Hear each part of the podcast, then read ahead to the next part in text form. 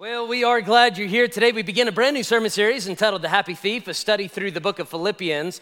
And today we're going to be talking specifically about how the joy that is supposedly, rightfully, legally yours, man, it's it, it gets stolen from us by the enemy himself. And we're going to talk about that in just a moment. The very first sermon today is entitled The Hope Bandit. But I want you to imagine with me, I want you to take a moment and imagine with me this scenario. You've been robbed. Somebody is coming into your house and taking that which is yours. Or perhaps they've stolen not your goods, but your identity. They've come after your identity and they've begun spending in your place. Or maybe there was an inheritance. Maybe something that your uncle or aunt or your mother or father, grandparent left you. It was your inheritance, but somebody came in and stole it. Did you know that inheritance theft is a real thing? Inheritance theft happens. There are individuals who go after somebody's inheritance. Before it can be passed down to you, they come and they steal it away before it can get transferred to your accounts. And rarely do people even know that this is taking place, that somebody has already stolen that which was passed down to them from their, from their father.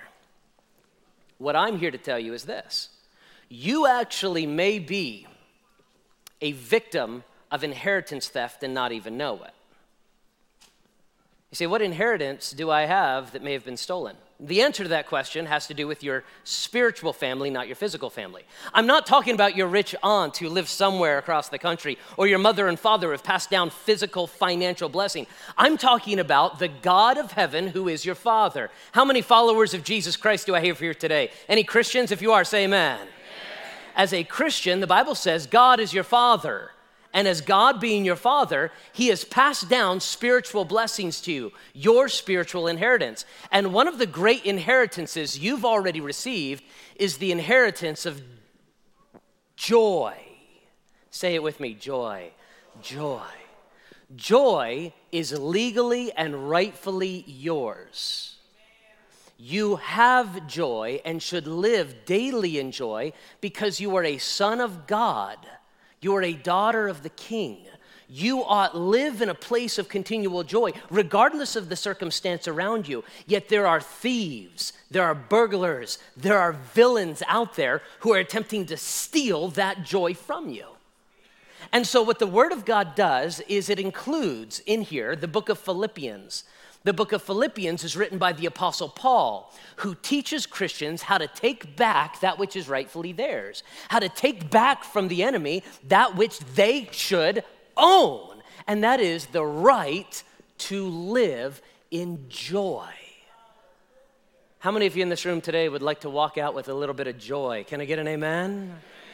Joy that is rightfully yours. Today, I'm going to start exposing the ten villains who steal joy from Christians. The very first villain that we're going to see from Philippians chapter one through eleven is the villain of the of hope. We call him the hope bandit. And today we're blowing the whistle on this villain. The first villain attempts to rob you of joy by stealing your hope. And this happens in multiple scenarios. It happens when we sit down with a physician and the physician gives us a diagnosis we were not expecting. We had plans for the future and all of a sudden the diagnosis steals our hope and therefore saps our joy. Or perhaps hope was stolen from you in the midst of a divorce. Maybe it's your divorce or the divorce of a friend, a family member, perhaps even parents. And you had a plan, you had a hope, you had a life, you had everything going in one direction, and then divorce comes in and it steals that joy. Some of you grew up in that scenario, so you know what that's like. Your hope is gone. Your hope is stolen from you, therefore your joy is depleted. For some, it's not divorce, it's not a diagnosis, it's debt. You see the debt mounting up day by day, week by week, month by month, and you feel like there's no end to this constant debt, and it feels hopeless. For some, it's the death of a friend, of a loved one, of a family member. You had hopes and plans and dreams for the future. For some of you, it wasn't the death of a friend, a loved one, a family member. It was the death of a dream in your life. For some of you, it's the loss of a job. It's the job that you loved and now is over. Or now you're facing a situation where you're not sure you're going to have the job that you are in right now six months from now because of a multitude of crazy circumstances. And you're thinking to yourself, this was my plan. This was my direction. This was my hope. And now the hope is gone. My joy is depleted. The one thought I want you to go away with today, from today's sermon, Philippians chapter one, verse six, here's the one thought. Your story is not over. Say it with me together. Your story is not over. Okay, this is what I want you to do. I want you to look to the person beside you. Look at the person beside you. Say hello. Okay, look at the person beside you. Say, how you doing? Okay, look at the person beside you and say, your story is not over. Your story is not over. This is what it means to give hope to somebody. Your story is not over. What are these truths that bring back hope into the life of a Christian? We're going to look at three from Philippians chapter one and verse six. Three specifically. The first one is this truth. I'm not finished. I'm finally ready. Say that one with me. I'm not finished. I'm finally ready. Philippians chapter one and verse six. This is the Apostle Paul speaking to the church at Philippi. And he says, being confident of this very thing. I am absolutely sure, not of everything, but I'm absolutely sure of this thing. What is the thing that the Apostle Paul is sure of? He said, I am very confident in this thing, that he who has begun a good work in you will complete it all the way until the day of Jesus Christ. I am completely confident, I am supremely sure of this one thing, that this prison cell is not the end of my story. Now, why do I say prison cell? Because you have to understand the background of this passage.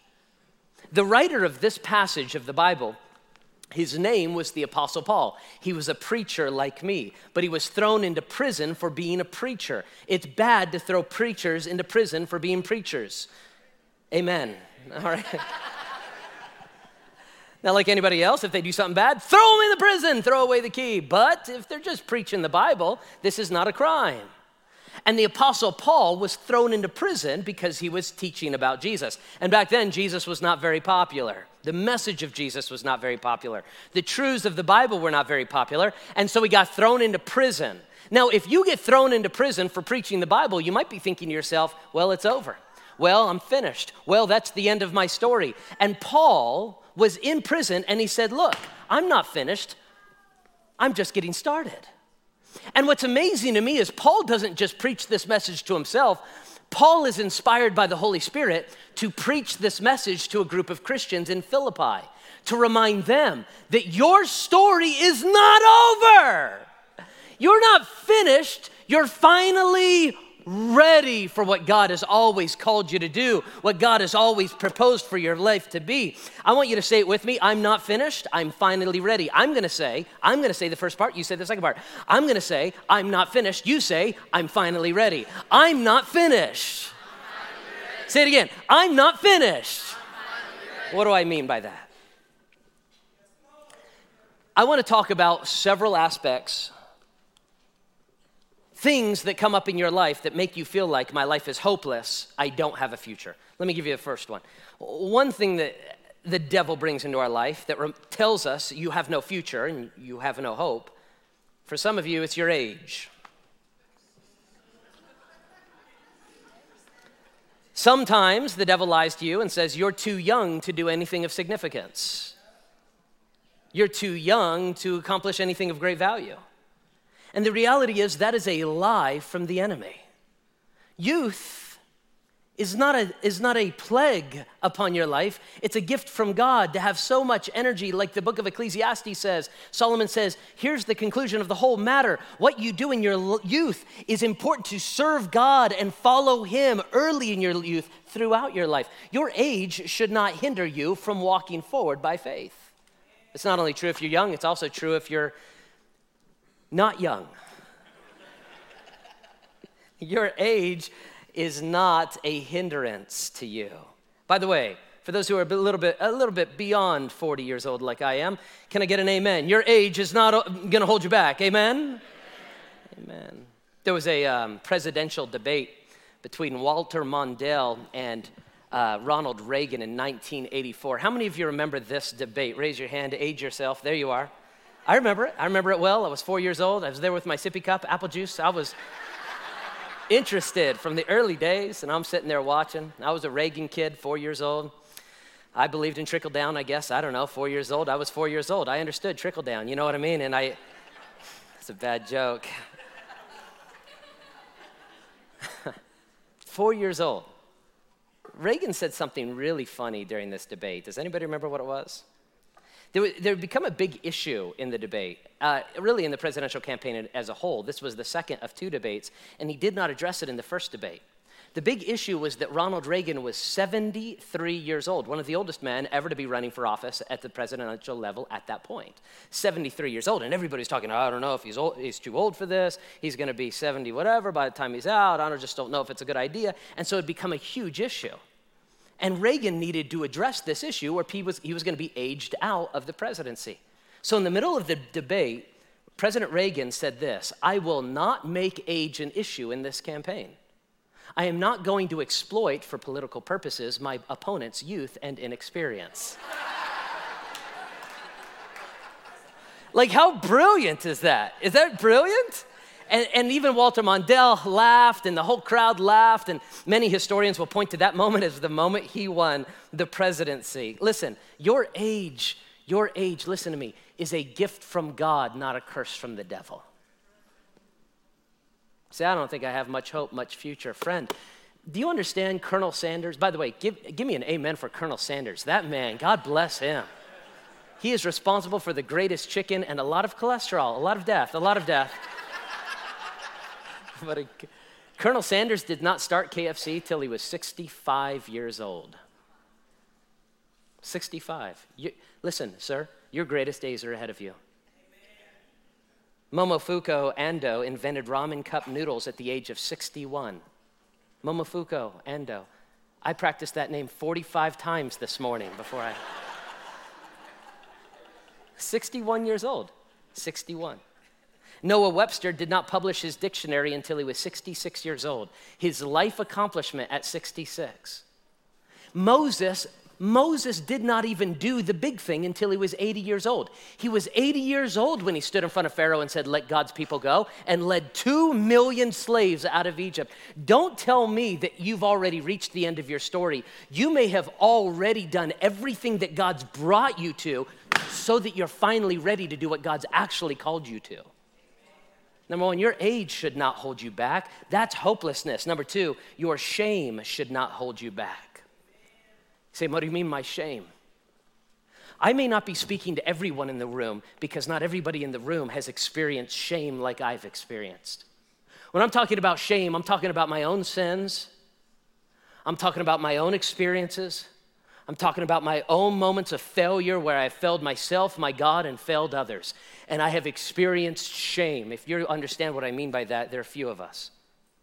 And sometimes we allow the devil to tell us that the shame of our life has held us back from the future God wants for us. And let me tell you, nothing could be further from the truth.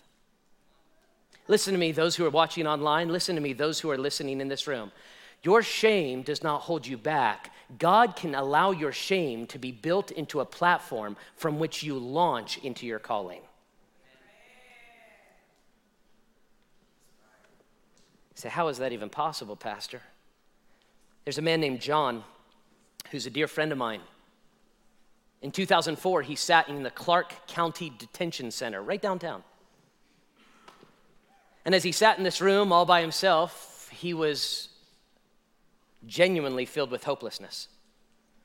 He was facing a twenty-three year prison sentence. This three-time convicted felon sat there with nobody but God and a Bible, and he made, listen to me, he made a life-changing decision in that room. John Ponder decided in that moment that he would dedicate the rest of his life to changing the world. You say, how could he change the world? He's in a prison cell. This is the end of the road. This is how it all ends. You're done. And that is not true as a follower of Christ. This man in this moment repented of his sins, received Christ as his Savior, and made the decision to help reform the prison system and create a re-entry program that would change the American society. It's called Hope for Prisoners. And by the way, this, yes, praise God for it. This re-entry program that started right here in Clark County is now being used as a model around the United States in many prison systems around the country to keep people from falling into the same cycle over and over and over and over and over again. It is truly a world-changing thing. And where many people might have looked at John and looked at John and said, the end of your life is here, the end of your hope is here, there's nothing for the future, God took John's shame, created a platform from which he could launch a ministry that would change the world. My concern is not for John. John's fine. I love John. I'm going to see him tomorrow or Tuesday. My concern is for you. My concern is the person in this room that thinks to themselves, I'm finished, I'm finished, I'm finished. Friend, you're not finished. Listen to me. You're finally ready. Some use age as an excuse, some use shame as an excuse, and some use the concept of a dead end as the excuse that they can't move forward. They, they, they genuinely believe there's a dead end. They're like a rat in a race, and they've arrived at a dead end, and there's nowhere to go from here. And we believe it's a dead end because we don't believe that God knows what he's doing as he's brought us into this moment. I don't know what dead end you might be facing, but I got to tell you, your dead end is nothing compared to the dead end of that sixteen-year-old boy that was pulled out of his home as he watched his father and his mother and his family just slaughtered in front of him, sixteen years old. When the Babylonians attacked Israel in five eighty-six B C, this is over twenty-five hundred years ago now, when the Babylonians attacked Israel, it was not a, it was not a light thing. They came in to utterly and completely destroy Israel. They wiped out all of the people, as many as they possibly could. They destroyed families, they destroyed farms, they went into Jerusalem, they tore down the walls of Jerusalem, they went to the temple, the temple of God. They went to the temple of God and they burned it. They slaughtered the priests. And what they did with the young men and the young women is they took the young teenagers and they brought them as captives away from Israel and dragged them as prisoners, as slaves, back to their homeland. And Daniel was one of these young men, these boys. You don't think Daniel had dreams? You don't think Daniel grew up with a mind that, that looked to the future of what his life could be? You've never faced a dead end like Daniel faced that day as he walked out of his hometown, burning behind him, memories of his family destroyed in front of him, and he's walking to a land he's never been, and God says to Daniel's heart, this is the beginning of your plan. You're not finished, you're finally ready. Daniel at sixteen years old, the Bible says in Daniel chapter one, that Daniel in that moment purposed in his heart that he would not defile himself, that he would remain a follower of God no matter what happened to his society, that even in prison he could honor God in the path that God had placed him.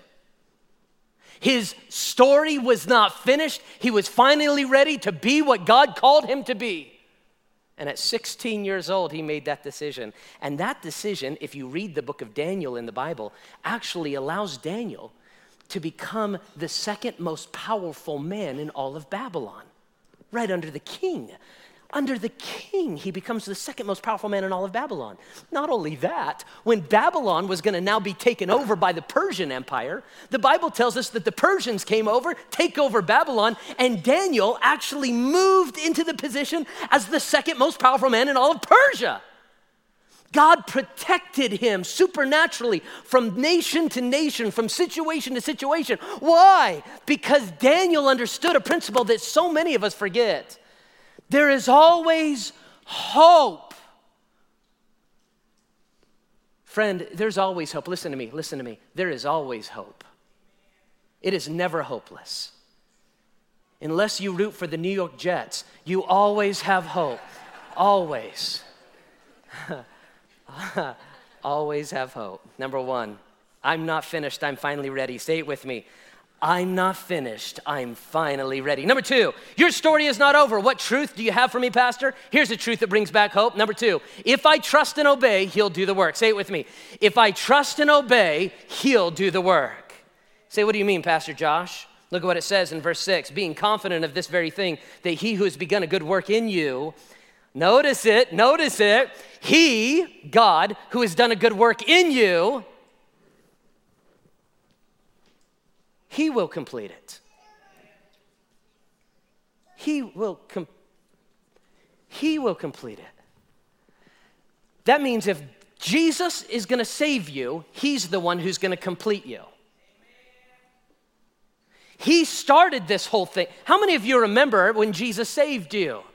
You remember when Jesus saved you? If you do, say amen. Amen. Do you remember you were a fisherman by Galilee, and all of a sudden this man in a robe walked by and said, follow me and I'll make you fish. Do you remember this moment? See, it didn't work that way for me either. Maybe for you, it was your grandmother sat you down and talked to you about the Bible. And you were called out by Jesus Christ to be a follower of Jesus. Or maybe a friend invited you to church. And for the first time, you began to hear the Bible teaching. And you opened up your mind to the gospel of Jesus Christ. You learned, God loves me, but I'm a sinner. But Jesus died for my sin and he rose from the grave. And do you remember when Jesus called you? And you repented of your sin and you received Christ as your Savior. You asked Jesus to save your soul. Do you remember that? If you remember that, say amen. Amen. The one who called you is the one who will complete you. This is a great truth of the gospel, because a lot of times we get this idea. We get the idea, well, Jesus called me, now I better do all the work to be the best Christian I can be. Friend, that's not how it works. He calls you to himself, and he completes the work in you and through you.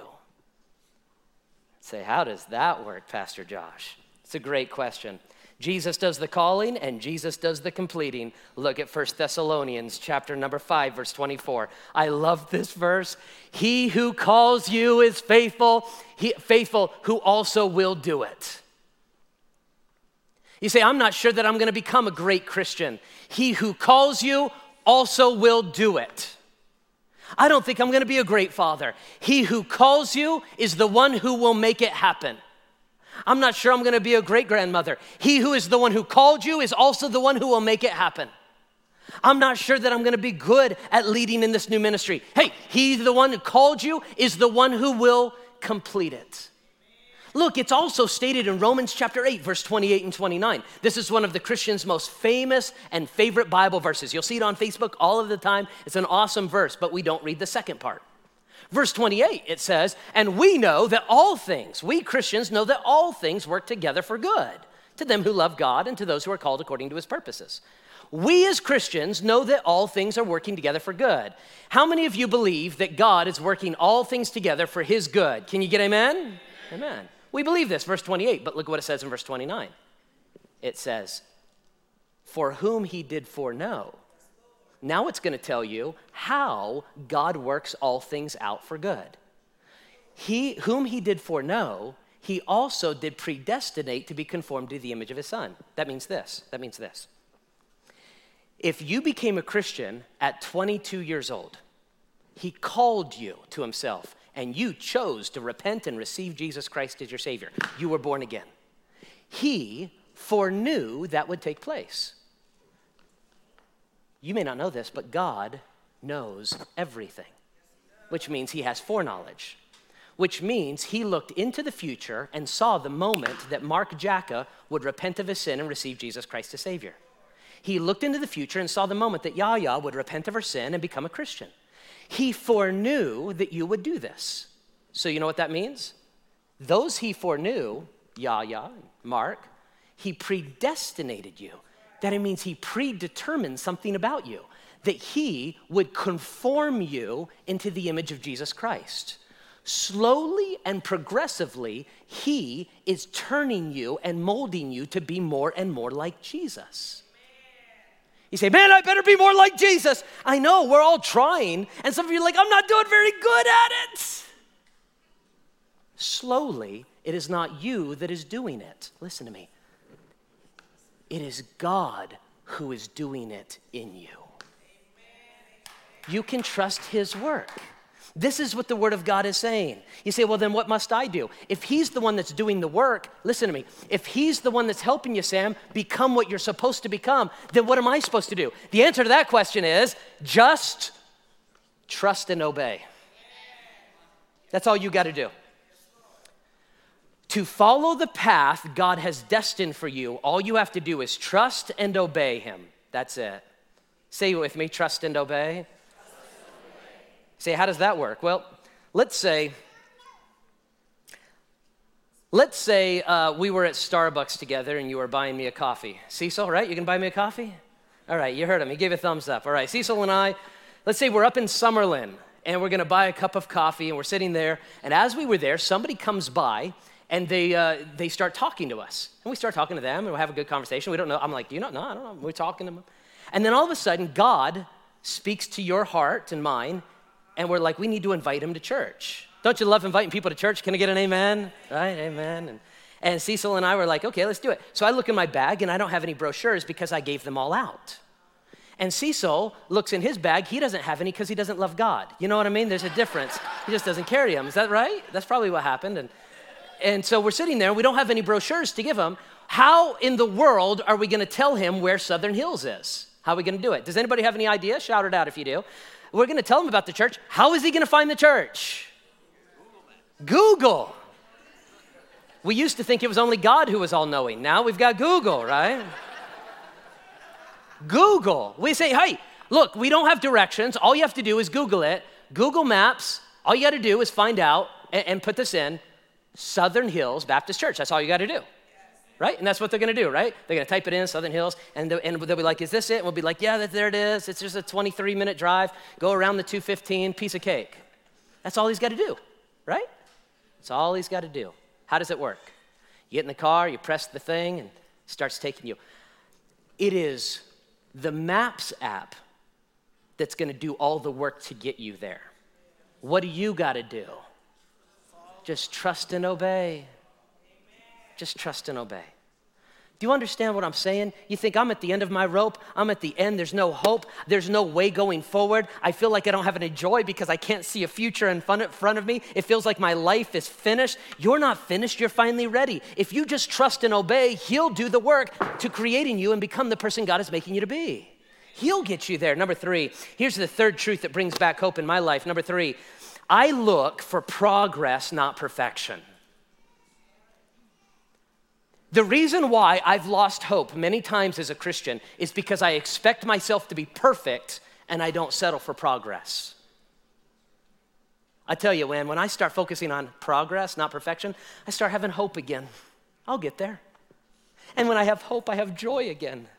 Look what the scripture says. This is all in Philippians chapter one and verse six. Look at what it says. It says, being confident of this very thing, that he who has begun a good work in you will perform it, will complete it, until the day of Jesus Christ. What that means is he continues to work on you all the way until the judgment day, all the way until the day you see Jesus Christ in the flesh, the day you stand before God. He will complete it all the way through to the end. So in the midst of it, stop looking for your perfection and start looking for progress. How do we do this? And say, am I, Josh, are you everything that you need to be? No, listen to me. Josh, are you everything you need to be as a Christian? Not yet. I'm not. I'm not everything I need to be. Are you? No, but you're getting there. We need patience with others and ourselves. When my, my children were younger, my wife and I would put them in the car, you know. It's always a lot of work when they're very young to put them in the car. The car seats, and you know what I mean? The car seats, just alone, is so much work. And then they throw up on everything. It all smells. Everything smells.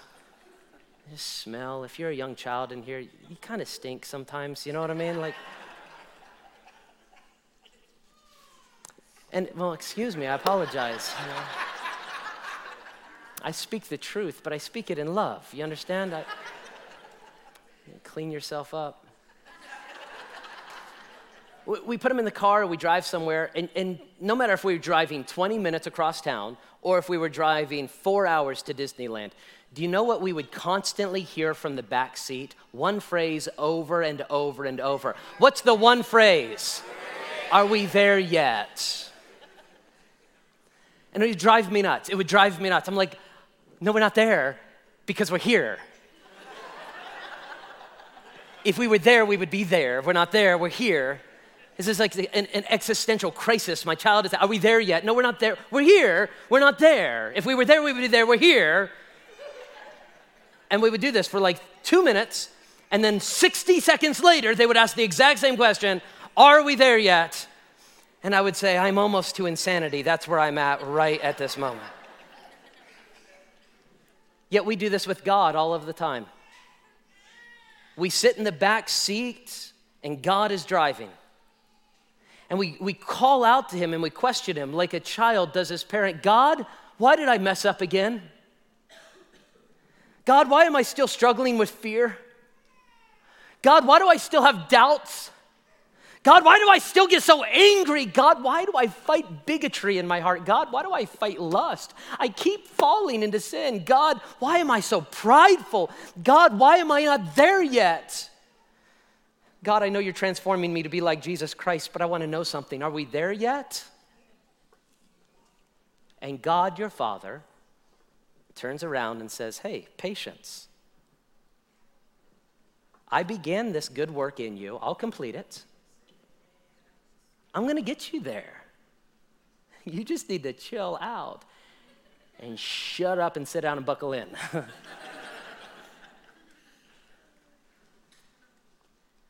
This is very good news because some of us think that God is like the driver.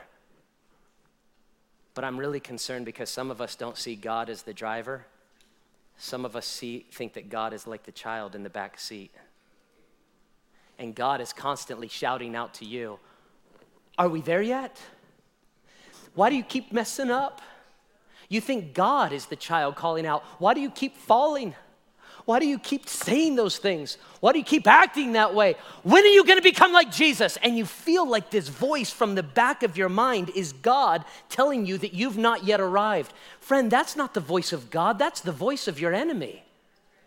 God knows where you're at in the process, and God knows the progress you've made in the process. He's not impatient with you. He is long-suffering. He's patient. Don't think of God in these ways. This is why it's helped me not to think perfection, to start thinking progress. Here's what I do when I get discouraged and I lose hope. I stop and I think, okay, I'm not where I want to be. But where was I five years ago on this? Yes, Lord. When you do that, Christian, suddenly you begin to realize how much you've grown. Man, I am not where I want to be, but I got to tell you, I'm definitely not where I was three years ago. That's progress, progress. And some of us just need to give ourselves a little bit of a break. Some of us need to give some other people a little bit of a break. Can I get an amen? I speak that as a pastor, I know. Your story is not over. Say, my story is not over. My story is not over. About six weeks ago, I think it was about six weeks ago, it was uh, nearly midnight. It was like eleven forty-five at night, and uh, I was very genuinely, deeply discouraged. I don't. I, I can't say that I was depressed. I, I was just. I was really sad. First of all, I was sad because it was nearly midnight and I was not in bed. I, I'm at forty-one years old, I like to be in bed at eight o'clock. If Like, you don't understand. If you're young here, you don't understand this yet. But like something happens to you around forty years old that you're like, the best thing that can happen to me in life is to be in bed forever. You know, like some of you know exactly. Like we used to stay up late and party and have fun and do all this stuff. And now I'm like, this was, yesterday was a great day. What happened? We went to bed at eight thirty. It was amazing. It was amazing. You know what I mean? It's great. And I was already a little discouraged, a little depressed, a little sad. It was mi- nearly midnight and I had, I had had a bad, bad week. The night before, Thursday night, I had been up late into the evening counseling a friend of mine. He's a pastor. who had just recently gotten fired from his pastorate for having an extramarital affair. He had been lying to me and lying to everyone, living a double life. And I'd been up late talking to him, and I don't, I, at that moment, I didn't think I was making much progress. And I was, I was deeply discouraged. Not only that, that day was Friday. I was up late Thursday night. Friday, I, I got up, went to a Starbucks, and I had meetings with a, a lot of church folks. That's what I do on Fridays. Every forty-five minutes, somebody new came in, and I love those days. I truly do, but they can many times be um, draining spiritually and emotionally because I bear the burdens with you. And I remember a full day of hearing stories about heartbreak and disease and financial trouble and church conflict, Christians fighting Christians. Man, I was tired. Not only that, Jonathan, I, just, I had just found out that on Monday, Jonathan's next payment for college tuition was due. Not cool, guys, not cool. I found out Savannah was getting her driver's permit the following week. That freaked me out. My my, my rental property, the the uh, the the uh, air conditioner broke. Had to deal with that. My H O A is very serious about me trimming that tree. I mean, they are serious. You know what I mean? Like. They're so serious. So I got to trim that tree. And, and on top of that, I was getting a cold sore. Like, there were so many bad things going on. You know when, like, they're all piling on, and you're like, ah. Oh. And everybody was asleep in the house, and it was late Friday night, and we'd already eaten dinner, and everybody was asleep, and it's like nearly midnight. When I get to that place, sometimes I can become self-destructive, like you. We all have sins of choice. And I got in the car and I drove a mile, two miles down the road to Jack in the Box. This is true. And I was thinking about those tacos. You know those two tacos for ninety-nine cents, you know? The greasy, cheesy ones? The ones that kill people. No, like they do, they do. I know I'm gonna die from these tacos. Like smoking cigarettes, I think are better. I don't... I'm not a doctor, don't take that. But I'm like, I want those tacos, so I, I, stood, I went in line, and I was gonna order two of these tacos, and I said, I'll take two of those tacos for ninety-nine cents. They said, they're one dollar and twenty-nine cents. I'm like, that's cool, I'm good for it. And then I stopped, and my stomach said to me, you should order six. And before, before I knew it, I'm like, six tacos. Amen. Thank you. And a Diet Coke. Got to balance it out, you know what I mean?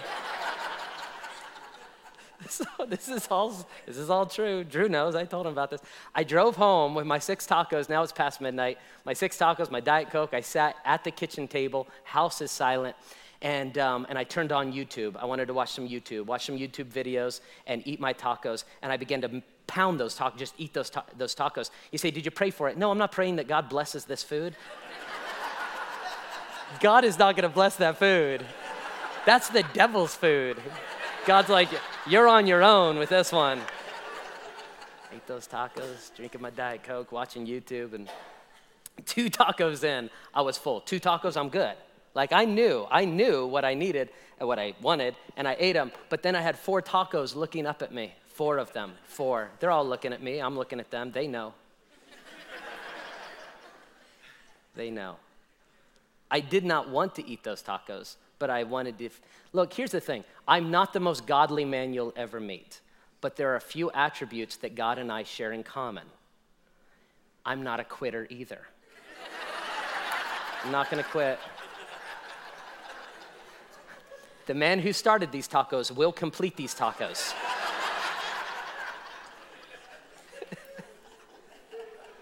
And I muscled through it, baby, I did. I. I got the taco number four, and I'm feeling it, you know? And I'm like, come on, baby, you can do it. Got the taco number five. Taco number six, I'm not feeling well. I'm not feeling well at all. I don't care because I am not a quitter. Faithful is he who starts the tacos, who also will complete it until the day of damnation. I will finish these tacos.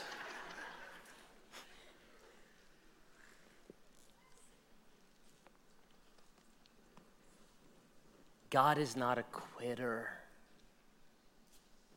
He started you on this process. He's the one who called you.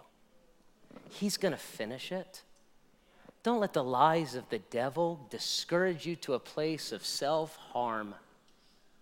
Get you to a place where you feel like you have no hope in the future and you begin harming and hurting your own life. He's got this. Don't you understand? Faithful is the one who called you, who also will complete it. And when you get that hope back, suddenly it's not so hard to have happiness and joy once again. Let's pray. Father in heaven, I know that it's true that sometimes the devil wants to steal our joy. He wants to steal our joy by stealing our hope. And right now, I'm thinking of my friends in this room. I'm not even sure all that they're struggling with. I'm not even sure all that they're fighting through. But I do know this, the devil is after their hope and therefore is trying to steal their joy. And I pray that they, in their own lives, would remind themselves on a daily basis, oh God, I'm not finished. I'm finally ready. That all they have to do is trust you and obey. You'll do the rest of the work. And that you started this process, you will complete it. I pray, Father, we would remember these things as we leave. In Jesus' holy name we pray.